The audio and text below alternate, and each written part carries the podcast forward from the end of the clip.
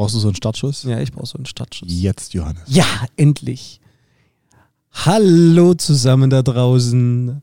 Wir begrüßen euch recht herzlich zu unserem Podcast Weich rein, hart raus, der Back, Genuss und Lebensfreude Podcast der Wildbakers. Mein Name ist Johannes, neben mir sitzt Jörg und wir freuen uns heute wieder auf reichlich Zuhörer. Und deswegen, Jörg, die erste Frage an dich. Äh, was steht im Moment gerade an? In welcher Phase unseres äh, Wildbakers Lebens befinden wir uns? Also erstmal möchte ich deine glorreiche Anmoderation hier loben. Das hatte schon so ein bisschen was von Dieter Thomas Heck. So Parade. Guten Abend, guten Abend. Wir haben halt nach wie vor das Problem, dass wir uns den blöden Jingle nicht leisten können. Nichtsdestotrotz, also nochmal Kompliment für diese Anmoderation. Das war schon sehr enthusiastisch und hat Lust auf mehr gemacht, Johannes. Vielen lieben Dank, Jörg. Also, was denn an? Ja, wir sind, äh, wir sind eigentlich sogar ein bisschen im Stress, wir ja, zwei. Wir sind fast auf dem Sprung. Wenn wir morgen noch äh, einen, einen, Trip vor uns haben, wir fahren nach München, geben quasi drei Tage lang äh, Backkurs. Äh, einmal für für Endverbraucher, dann einen, einen zweitägigen Profikurs und äh, das sind dann doch jetzt eine, eine Vielzahl, 15 Rezepte, 15 Rezepte, ziemlich heftig, die, wir, die wir da präsentieren, zeigen, vorführen, mitbacken. Und äh, das will alles geplant und vorbereitet sein. Und dann ist ja immer so, wenn du unterwegs bist und hast eine Zutat nicht dabei, dann hast du immer dezent auch Stress. Das, mir fällt die genau die gleiche Geschichte ein. Es gibt ein, einen legendären Backkurs der Wild Bakers in einem Weinheimer Küchenstudio. Äh, den, äh, den, Grüße raus an Yvonne.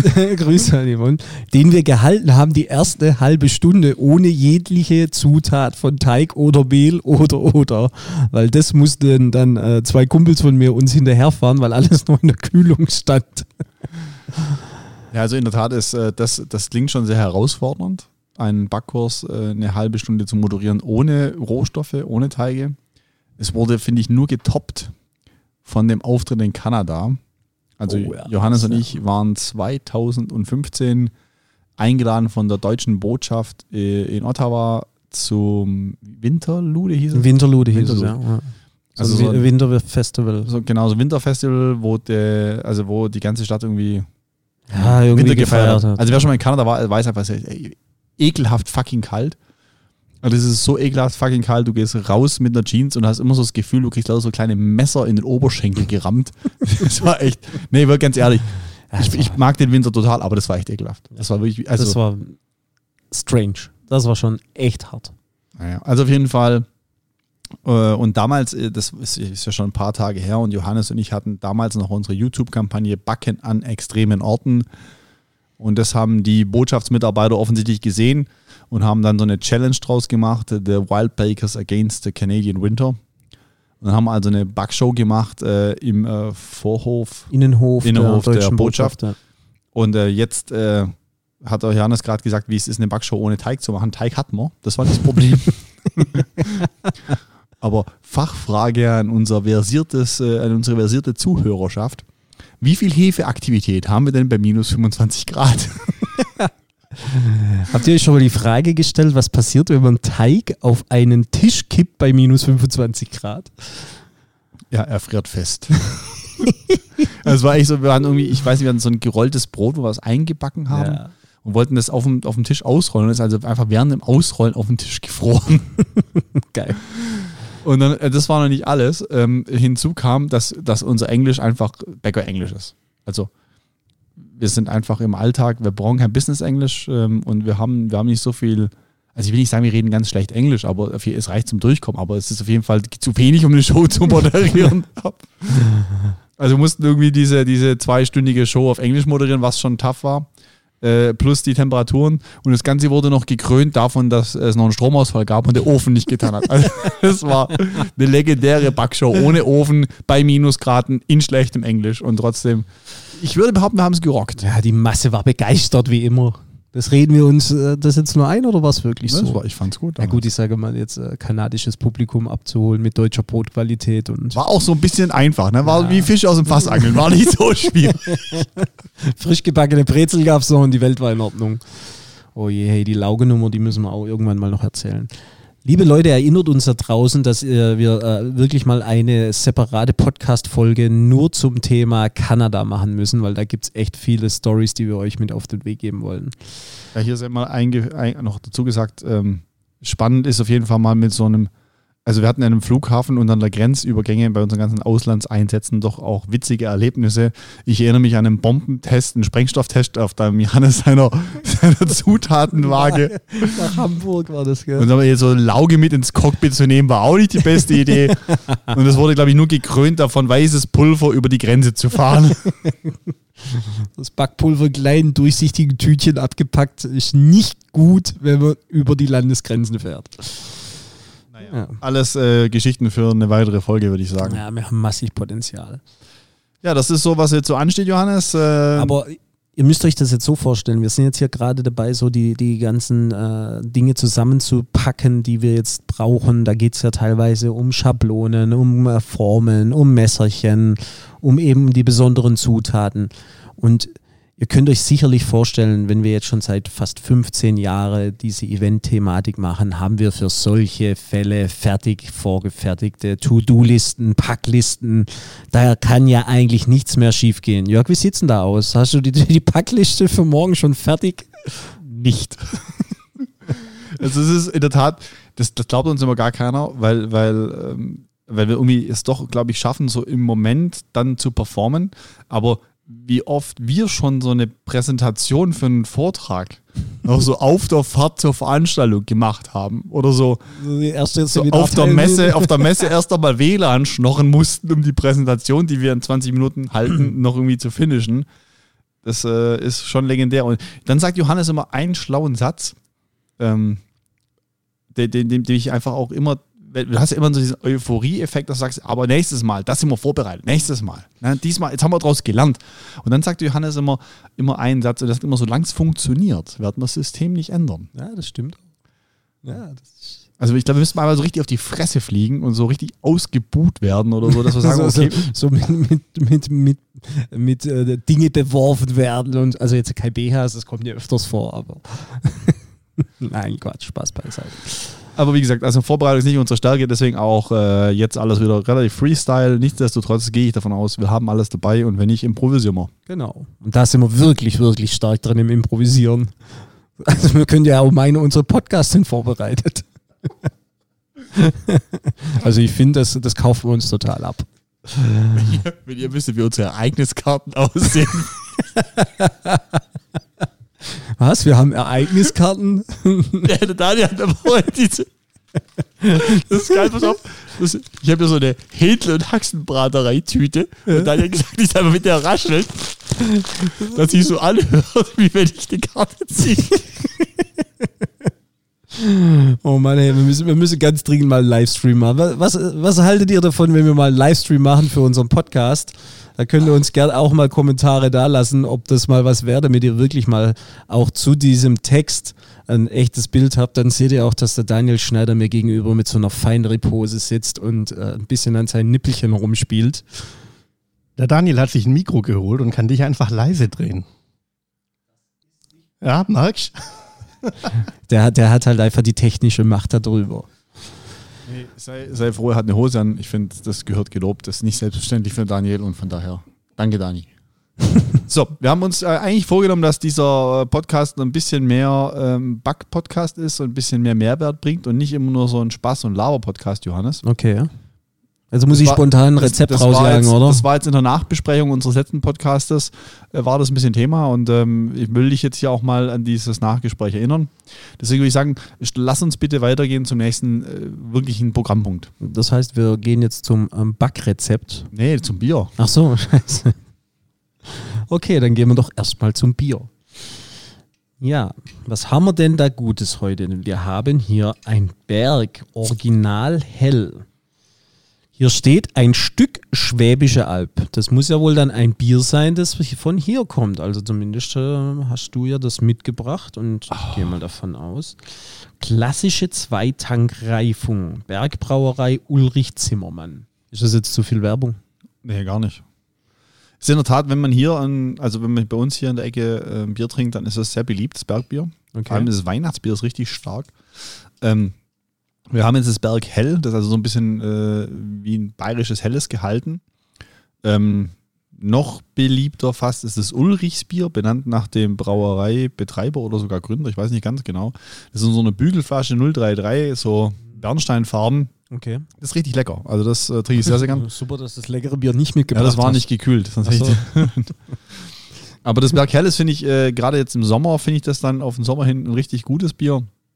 Schön süffig und ich war unlängst in dieser Brauerei, haben eine Brauereibesichtigung gemacht und das hat mich echt geflasht, weil die war so professionell, die Besichtigung, weißt du, also die ganzen Räumlichkeiten waren so ansprechend gestaltet. Wer, wer hat die Führung gemacht? Eine Frau?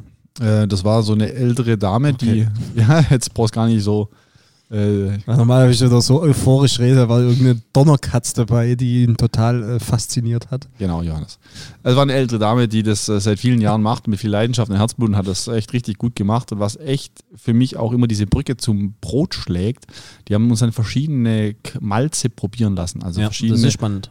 äh, abgeröstete äh, Malzgeschmackssorten. Und wenn das mal so probierst, eins nach Kaffee, das andere so Toffee, Karamell und so, und hast mal da so drauf rumgekaut und wie die quasi durch diese, durch diesen, durch dieses Malz, aber auch durch den Hopfen, auch den konnte man, also diese Hopfendolden getrocknet dran riechen und so, ähm, wie das den Biergeschmack beeinflusst, das war schon, schon echt äh, Besuch wert. Und dann äh, haben die direkt angeschlossen an die Brauerei auch noch so ein Wirtshaus, wo es dann konsequenterweise natürlich auch das gute Bier gibt und äh, sagen wir, typische Wirtshauskost. Küche und so. Ja. Das war richtig, richtig gut. Also war ein schöner Ausflug. Ich war da mit dem, mit dem SSV Reutling. also musstest du nicht fahren. Nee, wir sind mit dem Bus hin, das war gut. Ja. Ähm, und haben das da angeschaut.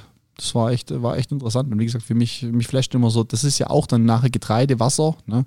und Hefe. Also da ist ganz viel Parallelen zu Brotbacken. Absolut. Und äh, von daher ist, glaube ich, auch unsere Rubrik äh, Bier, flüssiges Brot absolut zutreffend. Ja. Ja, aber jetzt sind wir ja bei unserem vierten Bier, das wir jetzt hier gemeinsam verkosten. Was hältst du denn davon, wenn wir ein Bierranking aufstellen?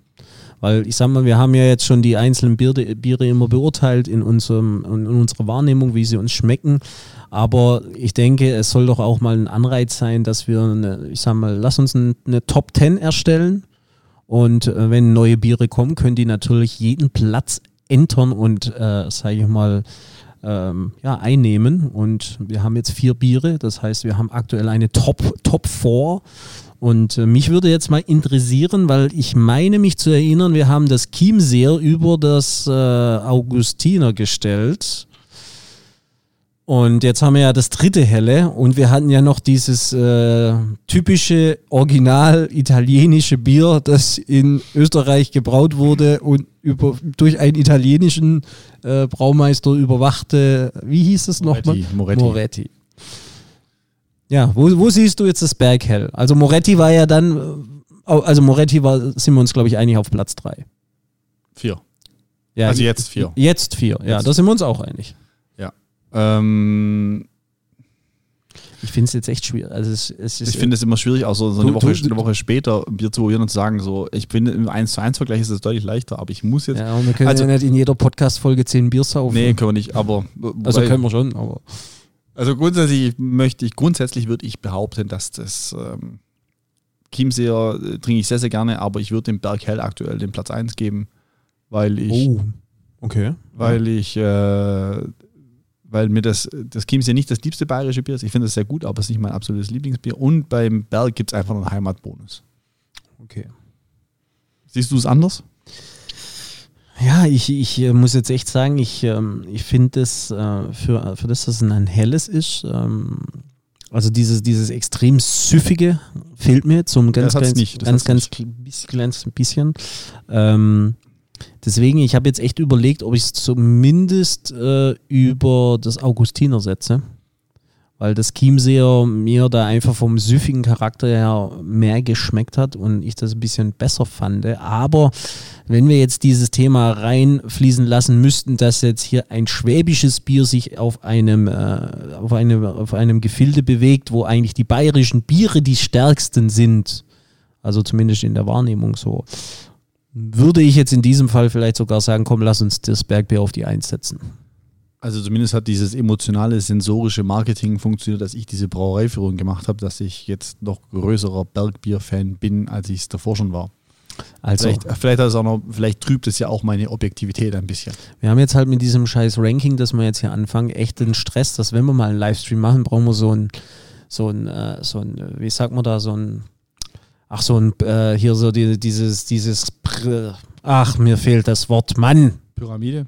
Nein, wir brauchen eine, ein Blatt Papier, wo wir das draufschreiben. Das ist Ein Flipchart. ein Flipchart. Danke, Daniel. Scheiße, Mann. Okay, wir brauchen einen dachte, ich Flipchart. dachte, wir brauchen so eine Pyramide von leeren Bierflaschen oder so. Also, die können wir hochbauen. Und dann steht Platz 1 immer ganz oben. Also ganz Ja, oben Pyramide Platz 1. Das wäre auch nicht schlecht. Also wir brauchen einen Flipchart. Okay, aber ähm, jetzt wollen wir doch auch noch zum Gebäck kommen. Und zwar haben wir uns für diese Folge die Seele vorgenommen, die wir euch äh, vorstellen möchten. Ein klassisches schwäbisches Gebäck. Gibt es ja auch in unterschiedlicher Variante, äh, ob mit Weizenmehl oder Dinkelmehl.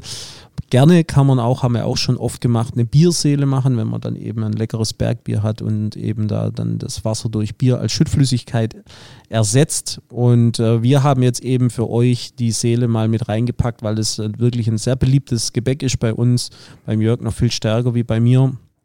Wir haben jetzt aktuell eine Dinkelseele im Programm, die wir mit unterschiedlichem Topping anbieten, aber wir wollen euch heute den Klassiker mit auf den Weg geben und äh, beschränken uns jetzt mal auf das Weizenrezept und hier haben wir eine relativ hohe Menge Vorteig in unserer Rezeptur drinnen, die wir äh, euch eben dann auch in die Show Notes packen werden. Und bei der Seele ist es so, es ist eigentlich eine sehr cleane Rezeptur, sehr puristisch gesehen. Wir brauchen also wirklich nur Mehl, Salz, Wasser und Hefe. Ähm, man könnte alternativ noch überlegen, ob man eine kleine Malzkomponente zusetzt. Das äh, würden wir euch optional in das Rezept reinmachen. Und ich glaube, äh, viel spektakulärer oder wichtiger wie jetzt die Rezeptur ist eben das Thema der Teigbereitung, weil jeder, der schon mal einen Seelenteig äh, gesehen hat oder hergestellt hat, weiß, das ist eine Suppe. Also das ist ein sehr, sehr weicher ähm, Teig, den wir entsprechend dann auch herstellen müssen. Und hier ist eigentlich der wichtigste Tipp, dass wir das Wasser im Hauptteig auf zweimal zugeben. Das heißt, wir werden den äh, Vorteig herstellen am Vortag äh, und äh, lassen den über Nacht im Kühlschrank reifen. Der Tipp ist auch immer der, den direkt aus dem Kühlschrank zu verarbeiten, dass wir eben die Teigtemperatur im Griff haben und gehen dann direkt äh, ran, um den Hauptteig zu machen. Und hier wäre eben durch das, dass wir eine Hydration zwischen, ja, sagen wir mal, 850 und 900 Milliliter Wasser auf ein Kilo Mehl haben, müssen wir dann schauen, dass wir das Wasser eben nicht auf einmal zugeben, sondern circa zwei Drittel des Wassers erst dem Hauptteig zufügen. Dadurch hat die Maschine die Möglichkeit, eben den Teig schon ein Stück weit auszubilden, das Klebergerüst auszubilden und aufzubauen. Und wenn dann der Teig sich gut vom Kesselrand löst, fangen wir an, nach und nach das Wasser langsam dem Teig zuzugeben, bis dieser das Wasser nach und nach eben komplett gebunden hat. Und das ist eigentlich so dieser Trick, den auch wir in unseren Bäckereien tagtäglich anwenden, um eben die Teigkonsistenzen bis ins Maximum auszuloten. Und wenn der Teig ausgeknetet ist, solltet ihr die Kleberprobe machen, dass ihr eben das Klebergerüst hauchdünn ausziehen könnt. Und das nächste, was dann eben wichtig wäre, ist, dass ihr den Teig in eine Teigwanne gebt, eine geölte, in der ihr den Teig alle halbe Stunde einmal aufziehen könnt, dehnen und falten und danach wandert der Teig über Nacht in den Kühlschrank. Sehr gut, wie geht's dann weiter, Johannes? Tja, laberababer.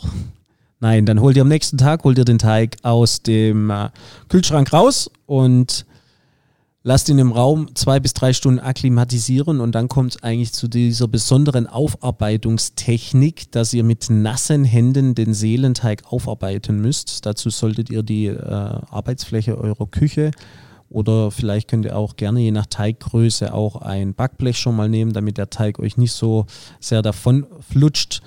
Ähm, eben die Arbeitsfläche befeuchten, den Teig äh, auf die Arbeitsfläche stürzen und dann mit nassen Händen den Teig abstechen mit den Handkanten. Also es ist ein bisschen schwierig so zu erklären, aber ihr müsst mit den Handkanten den Teig abstechen und diese ein Stück weit zu euch hinkippen und versuchen dann durch ein Abziehen des Teiges diesen Teigstrang der äh, gern ein bisschen konisch auch ist, ähm, aufzuspulen, damit wir eine gewisse Spannung bekommen. Das Ganze sollte dann auf unser Blech mit Backpapier belegt äh, aufgesetzt werden Und dann ist es eben ganz arg wichtig, dass äh, der Ofen schon vorgeheizt ist mit dem Backstein, weil der Seelenteig kann nicht ewig im aufgearbeiteten Zustand so auf dem Backblech ruhen, sondern das sollte relativ schnell in den Ofen wandern. Genau, wenn wir das dann soweit gemacht haben, wir empfehlen immer Salzkümmel oder gerne auch mit Sesam als Topping. Was besonders lecker ist, ist äh, mit äh, Käse und Speckwürfel zum Beispiel. Also kann man sich ein Stück weit ausleben und dann wandert das Ganze direkt in den Ofen. Wir bedampfen diesen und backen das Ganze relativ heiß raus, können das auch sehr konstant in der Temperatur rausbacken und eben nach Farbe äh, und Geschmack entsprechend bräunen lassen. Und fertig haben wir dann eigentlich schon die perfekte Seele. Ja, für alle Zuhörer, die noch nie eine Seele gesehen haben, ich versuche das mal zu beschreiben. Das ist also ein längliches Gebäck, ich sag mal so 20 Zentimeter, 25 Zentimeter lang, hat so ähm, dicke Knubbeln an außen. Also, echt, also mit dem Podcast aufnehmen ist fast unmöglich, ganz ehrlich. Also, das ist ein längliches Gebäck, äh, hat eine goldbraune Farbe, dieses Salzkümmeltopping. Ein oder zwei Knubbel? Du bist ein Idiot. Ja, also ich will hier auf den geschichtlichen Hintergrund raus. Ja, Im Prinzip, weil du sagst, die Zähle auf so konische Form, so macht man das gerne heute wegen Austrocknung, dass man, dass man die in der Mitte nicht zu dünn hat. Aber früher war es in der Tat so, dass die Seele in der Mitte etwas dünner war und nach außen hin eher etwas dicker. Und dann außen fast so, so eine Art Knubbel hatte. Und äh, ich habe ja mal ähm, am Bodensee gearbeitet, eine, eine Sommersaison lang. Und dort haben wir die Seelen quasi nicht äh, auf ein Backpapier äh, aufgezogen, sondern mit einer sogenannten Seelenschapf gebacken. Ja. Äh, Macht ihr, macht, macht ihr ja heutzutage in deiner Bäckerei auch. Ja, machen wir aber nur für die Dinkelseelen. Ja, also mit ja. unseren Standardseelen nicht. Ähm, aber eine Seelenschapf, um das vielleicht zu erklären, das ist also im Prinzip ähm, ein, ein 1,60 Meter oder je nachdem, wie lang der Ofen halt ist, äh, dünne Latte, die, ähm, die in der Mitte ausgehöhlt ist. So ein also eine so Vertiefung eine, hat. Wie so eine, eine, Teigmulde. Ja, wie so, eine, wie so eine ganz langgezogene, äh, sehr dünne Teigmulde. Und diese wird dann gewässert und dann kriegt man quasi ähm, hintereinander gesetzt quasi vier oder fünf Seelen in diese Teigmulde und kippt dann quasi diese, also hat die hat dann einen Griff dran und dann geht man damit in den Ofen und kippt die dort direkt auf die Steinplatte aus. Und äh, mit dieser Schapftechnik haben wir damals am Bodensee Seelen gemacht und das ist also wirklich, das ist echt Hardcore-Handarbeit. Und ich erinnere mich, dass dann langen Argen am Uferfest, da haben wir so 5000 Seelen gemacht oder so. Wahnsinn. Da lag also immer so eine Wanne Teig auf dem Tisch äh, rum und dann immer, wenn der Ofen wieder leer war, hast du wieder angefangen so aufzuziehen. Das war schon, war schon echt krass. Und ähm, ja, das war, finde ich, war eine beeindruckende Zeit und äh, da habe ich auch die Geschichte gehört, warum die Seele Seele heißt. Jetzt bin ich gespannt. Und zwar wurde diese wohl, also ich bewege mich jetzt historisch auf ganz dünnem Eis, ne? aber ähm, diese wurde wohl früher immer zu aller Seelen gebacken, ähm, so als Seelenbrot und die diente wohl auch zur Speisung der Armen. Und die besondere Form hat die Seele wohl, weil die Menschen im Mittelalter quasi unsere spirituelle Seele im Körper gesucht haben. Also wenn man uns äh, Querschnitt aufmacht, uns Menschen, dann ist ja da eigentlich alles voll. Ne? Und äh, dann konnten sich die Menschen im Mittelalter nur einen Platz für die Seele vorstellen, und zwar im Oberschenkelknochen, weil dieser teilweise hohl ist. Dann haben sie gesagt, da muss diese spirituelle Seele sitzen. Und deswegen ist die Seele in ihrer länglichen Form mit den Knubbeln außen auch dem Oberschenkelknochen nachempfunden. Wieder was gelernt. Wieder was gelernt. Ja, wie gesagt, wir haben auch einen kulturellen Auftrag hier. Ja. Ja, wie du sagst, Seelen bei mir ein großes Thema. Wir machen immer normale Seelen und immer Dinkelseelen die- das ganze Jahr durch. Manchmal ergänzen wir das natürlich durch Briegel. Ähm, auch hier äh, bei uns ist Seele und Briegel eigentlich dasselbe, ist nur ein Mhm. anderes Wort für Eigentlich das die gleiche. Gebäck, Sache. ja. Ich glaube, also wir, wir bedampfen Briegel nicht, dann sehen die rustikaler aus, aber das ist auch der einzige Mhm. Unterschied für uns. Ja gut, wir haben jetzt wie gesagt aktuell eine Dinkelseele im Sortiment. Das habe ich jetzt auch mal bewusst gemacht, weil ich gesagt habe, wenn wir jetzt mal mit Seele was testen wollen, dann muss es einfach was richtig Geiles sein. Haben da eine Rezeptur mit Sauerteig, Polish und ich führe den Teig nicht mal über Nacht, sondern ich mache einfach eine sehr, sehr lange Teigreife in der direkten Führung.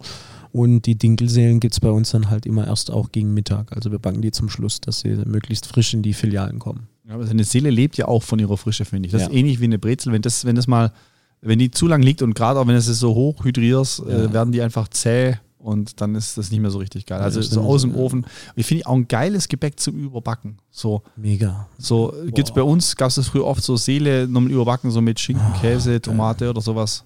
Ja. Das ist richtig gut. Das vor allen Dingen, also Bei uns gibt es auch so ein Fest, das ist das Bockbierfest. Da gibt es dann immer einen so einen Stand, die so Seelen haben. Ja, ist leider so eine TK-Seele, aber äh, die mit Speck und Käse überbacken in diesem, in diesem Oberflächengrill. Das ist schon geil mit diesem Salzkümmel. Also ich bin jetzt echt so kein großer Kümmel-Fan, Fan, aber auf der Seele ist das schon richtig, richtig geil. Ich erinnere, ich erinnere mich, wir waren noch mal auch, ähm, ich glaube, in Berlin auf der Grünen Woche mit der Katharina Regele. Gehen jetzt übrigens direkt mal Grüße raus an die Katharina. Ich glaube, die hat jetzt. Specker Mädle, Specker Mädle, die hat jetzt äh, Eröffnung ihrer, ihrer Bäckerei. Äh, vor erst vor ein paar Tagen. Gell? Habe ich Mhm. irgendwie auf Facebook gesehen oder so. Also hier noch Glückwunsch noch, Katharina. Ja, viele Grüße. Viele Grüße. Und äh, die Katharina hat damals gesagt, ähm, wenn man so aus Schmand und Reibekäse und so Speckwürfeln so eine, so eine, so eine Pampe macht, die man dann auch auf die fertig gebackene Seele, wenn man die aufschneidet, aufstreicht, dann nochmal überbackt, äh, die haben das dann Briegelschmiere genannt, was ich vom Wort her so. So, ich glaube, es gibt nichts, was schlechter gewördert ist für was Leckeres eigentlich. Aber grundsätzlich, dass es, dass es gut schmeckt, das, das kann ich mir gut vorstellen, auf jeden Ja, Fall. definitiv. Gut, Johannes. Äh, ich Jo. denke, der fachliche Teil wird durch. Kommen wir wieder zu, zu grobem Umfug. Ich, ich mit deiner. Tüte, tu ich mit deiner Tüte jetzt rascheln. Oh, oh, der Jörg, oh, die Jörg holt die Ereigniskarten raus. Oh nein. Ich hole die Eigenskarten raus und äh, habe mir äh, rausgesucht, äh, rausgesucht, ja, dir mal eine spezielle Frage zu stellen, Johannes. Wir reden immer über das Backen. Ja. Jetzt weiß ich aber auch, dass du ja auch ähm, ge- generell gutes Essen zu wertschätzen weißt. Und es ist ja auch ein Genuss-Podcast, nicht nur ein Back-Podcast. Ja.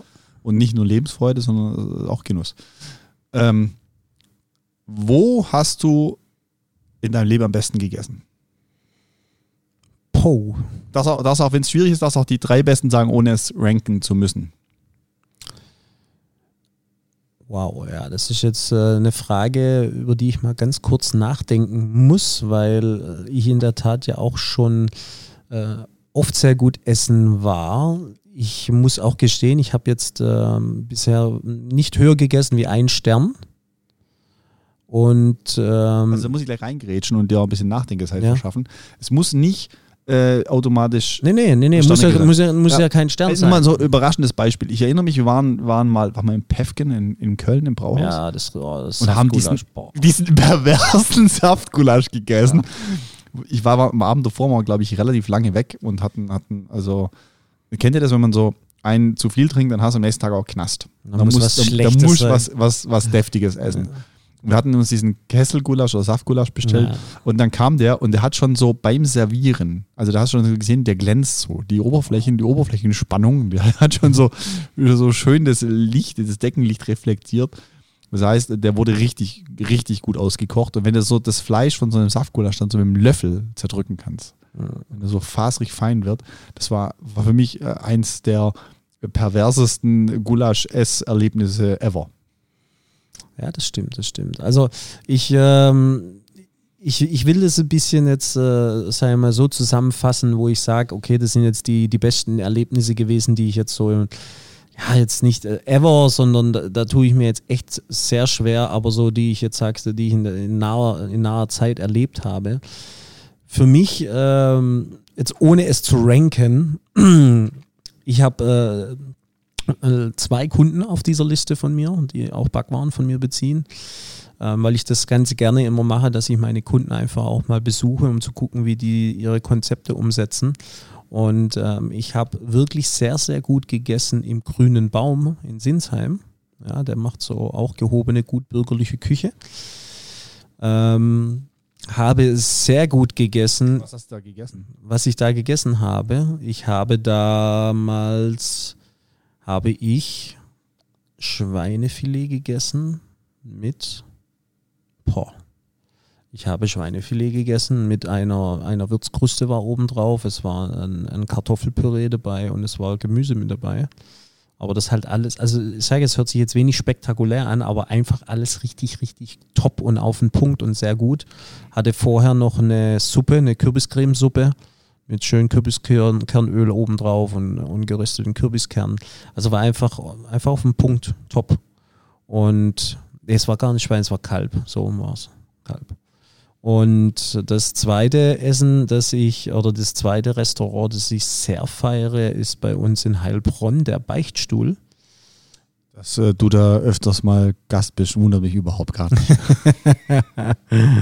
ja, das ist so eine alte, ein, alteingesessene Lokalität in Heilbronn, die jetzt ein, äh, ein junger Koch übernommen hat, der leider Gottes aber im Oktober schließen wird. Habe ich jetzt äh, vor zwei Tagen erfahren. Ähm, und die machen da auch gehobene Küche klassisch schwäbisch, also du kriegst einen klassischen Zwiebelrostbraten auch, weil der einfach auf der Karte stehen muss, aber die machen so ein Sharing-Konzept, also dass du so mehrere Schälchen, ähnlich wie so ein Tapas, ähm, halt auf den Tisch dir bestellen kannst mit unterschiedlichen Vorspeisen, mit unterschiedlichen Hauptgängen, mit unterschiedlichen Desserts. Also und das halt alles echt tipptopp und richtig lecker auf den Punkt und auch ganz kreativ. Und was der auch sensationell gut macht, der macht ganz geile so Salat-Vinigretten. Also ähm, habe ich auch die, die äh, ein paar tolle Momente äh, dort verbringen können, schöne Abende, also Rundum-Paket von der Zigarre über den, den äh, Gin, über den, den Aperitif und Cocktail, also echt ein geiler, geiles Erlebnis und Top-Service. Wie gesagt, äh, leider äh, schließen die im Oktober. Und ähm, ist es das dritte? Dritte ist keine Gastronomie, sondern ist meine Schwiegermama. die, die, äh, die ist halt einfach deswegen so überragend, äh, weil du einfach, ja, du kannst äh, Sonntagnachmittags mit der unterwegs sein oder du bist mit deinen Kids unterwegs und triffst die irgendwie mit dem Fahrrad und die sagt so, ja, wir könnten ja heute Abend noch zusammen äh, was alle zusammen essen und äh, ja, im Prinzip, die hat, macht aus nichts alles. Ja, also das ist so die, du fragst dich dann, die sagt so, äh, ja, sie muss halt noch gucken, was sie im Gefrierfach hat und im Kühlschrank hat und du, du erwartest nichts und kommst dorthin und dann kriegst du überragendes Essen. Und äh, die hat Hauswirtschafterin gelernt und mal äh, lange in einer, einer Metzgerei gearbeitet in der Küche und deswegen ist also bei meinen besten Essen jetzt in der letzten Zeit äh, meine Schwiegermama einfach mit dabei. Ha, äh, einfach handgemachtes Spätzle. Ja, das, also ich finde ja oft ist dieses Einfache dann, ähm, ja, es braucht, es braucht, gar nicht, braucht gar nicht viel. Also ich erinnere mich da auch zum Beispiel an unseren Ausflug vor anderthalb Jahren am Bodensee mit unserem guten Freund Norman Wilke. Ja, okay. Wo wir äh, da in, in Meersburg an der Promenade saßen und äh, dann irgendwie zu, so nach dem dritten äh, Pinot Noir, Spätburgunder dann in dem Fall, äh, dann einfach nur, ich glaube, Speckfetzen, Käsewürfel oder so. Und wenn das halt gut ist, das, ja wenn das, wenn das gut gemacht ist oder so. Das, das finde ich, oder überhaupt, ich kann auch so eine Brotzeit unfassbar viel ich, ich kann mir auch noch daran erinnern, an diesen Ausflug, dass wir da abends dann doch noch in einem relativ guten Restaurant in Meersburg waren und reflektierend war eigentlich der Zwiebelkuchen in der Weingenossenschaft und die Speckfetzen und der Käse geiler wie eigentlich das, was wir uns später gegönnt haben. Ja, das stimmt. Wobei, wobei ja, war trotzdem auch gut. Ja, aber Das war, glaube ich, diese, dieses, dieses Steakschuppen. Ja. So, aber du, wir haben äh, echt schon viel Zeit auf, den, auf uh, unserer Uhr drauf. Äh, hau du mir mal noch deine drei ganz kurz raus. Ähm, also meine drei wäre jetzt echt mal dieses Saftgulasch. So habe ich jetzt extra äh, schon, schon geteasert, weil ich das, wie gesagt, das ist so unerwartet, finde ich dann. Ja. ja. Ähm, und dann finde ich so eine so eine, also manchmal ist auch so eine sichere Bank gut. Du weißt einfach, was du kriegst. Und zum Beispiel waren wir Burger, ja schon. Burger King oder was? Nein, nicht Burger King. Aber zum Beispiel waren wir doch jetzt schon in diversen Die Ashs. Äh, oh ja, das stimmt, ja. Äh, von, äh, wie heißt der? Vom Kent. Ken, Kent Hane. Genau, äh, hat uns der Peter Hack damals äh, hingebracht, ein bisschen. Und äh, ich weiß nicht, da waren wir jetzt, glaube ich, schon in, in, drei oder vier Essen und es war immer gut. Immer es war, es war nicht auch gleich, ja. Ja, also immer so Qualitätsstandard einfach hoch. Ne? Genau. Also nicht verspielt, nicht verkünstelt und so, aber äh, Qualitätsstandard hoch. Und äh, wenn, dann muss ich auch sagen, ich war einmal drei Sterne essen im Piazza Domo in, äh, in Alba und ohnehin war, war der damalige Besuch im Piemont war für mich also kulinarisch der Knaller. Es war wirklich, das, ich habe sowas noch nicht erlebt. Du hast mittags auf, hast du da irgendwo in irgendeiner ganz einfachen Weinbar Mittag äh, einen kleinen Snack genommen, hast da eine Weinauswahl gehabt. Also du brauchst eine halbe Stunde für die Weinkarte, bis du die überhaupt mal verstanden hast. Ja, nicht verstanden, aber haben wir Überblick verschafft, was mhm. alles gibt. Das ist wahnsinnig. Und ich weiß noch, ähm, dann sind wir mal rausgefahren noch an, an, die Ligurische Riviera raus, wo es dann sehr touristisch wurde und so. Und am letzten Abend konnte man, glaube ich, im Restaurant noch zwischen Weiß und Rotwein wählen. Das war dann so das Downgrading, das kulinarische Downgrading innerhalb meines Urlaubs. Aber im Piemont war es schon unfassbar gut. Junge, Junge, habe ich da gut gegessen. Das war echt. Und im Piazza Domo, also diesem Drei-Sterne-Restaurant, das war schon, also was die aus Essen machen, ähm, und da triggert mich jetzt nicht mal nur so der Geschmack, aber so wie man so diese Konsistenzen verändert, dass ein Mhm. Rauchengeruch hat oder so eine, Mhm. wenn so eine Perle dann ist und dann platzt die im Mund, dann schmeckt das irgendwie alles auf einmal nach Maracuja und so. Das ist schon, das ist schon echt krass. Crazy, ja. Ja, also da beeindruckt mich jetzt gar nicht äh, das Essen an sich oder der Geschmack, Mhm. wobei der immer hervorragend war, sondern einfach die Kunstfertigkeit und auch wie viel Gedanken man sich zu einem zu einem Menü, zu einer Speise machen kann, also wie viel Inspira wie viel Idee da dahinter steckt und dass auch so ein ganzes Menü so einen roten Faden hat, ne? Mhm. So, so durch die Jahreszeiten ist oder ich weiß nicht mehr, was damals das Thema war, aber das war schon, das war schon ganz, ganz krass. Gut, das heißt, äh, müssen wir, müssen wir dann auch mal nachholen. Ja, ist nicht auf unserer aktuellen To-Do-Liste, aber äh, wir können, werden wir, ja noch älter. können, wir noch, können wir noch einreichen. Ich glaube, wir haben noch ganz schön Programm vor uns. Okay, also liebe Zuhörer da draußen, in diesem Sinne, wir sind durch für heute und äh, bedanken uns für alle, die da draußen uns zugehört haben und hoffen, dass es unterhaltsam war und ihr euch schon freut auf die nächste Folge, die euch erwartet. Von meiner Seite aus sage ich viele Grüße nach da draußen und bis zum nächsten Mal, euer Johannes.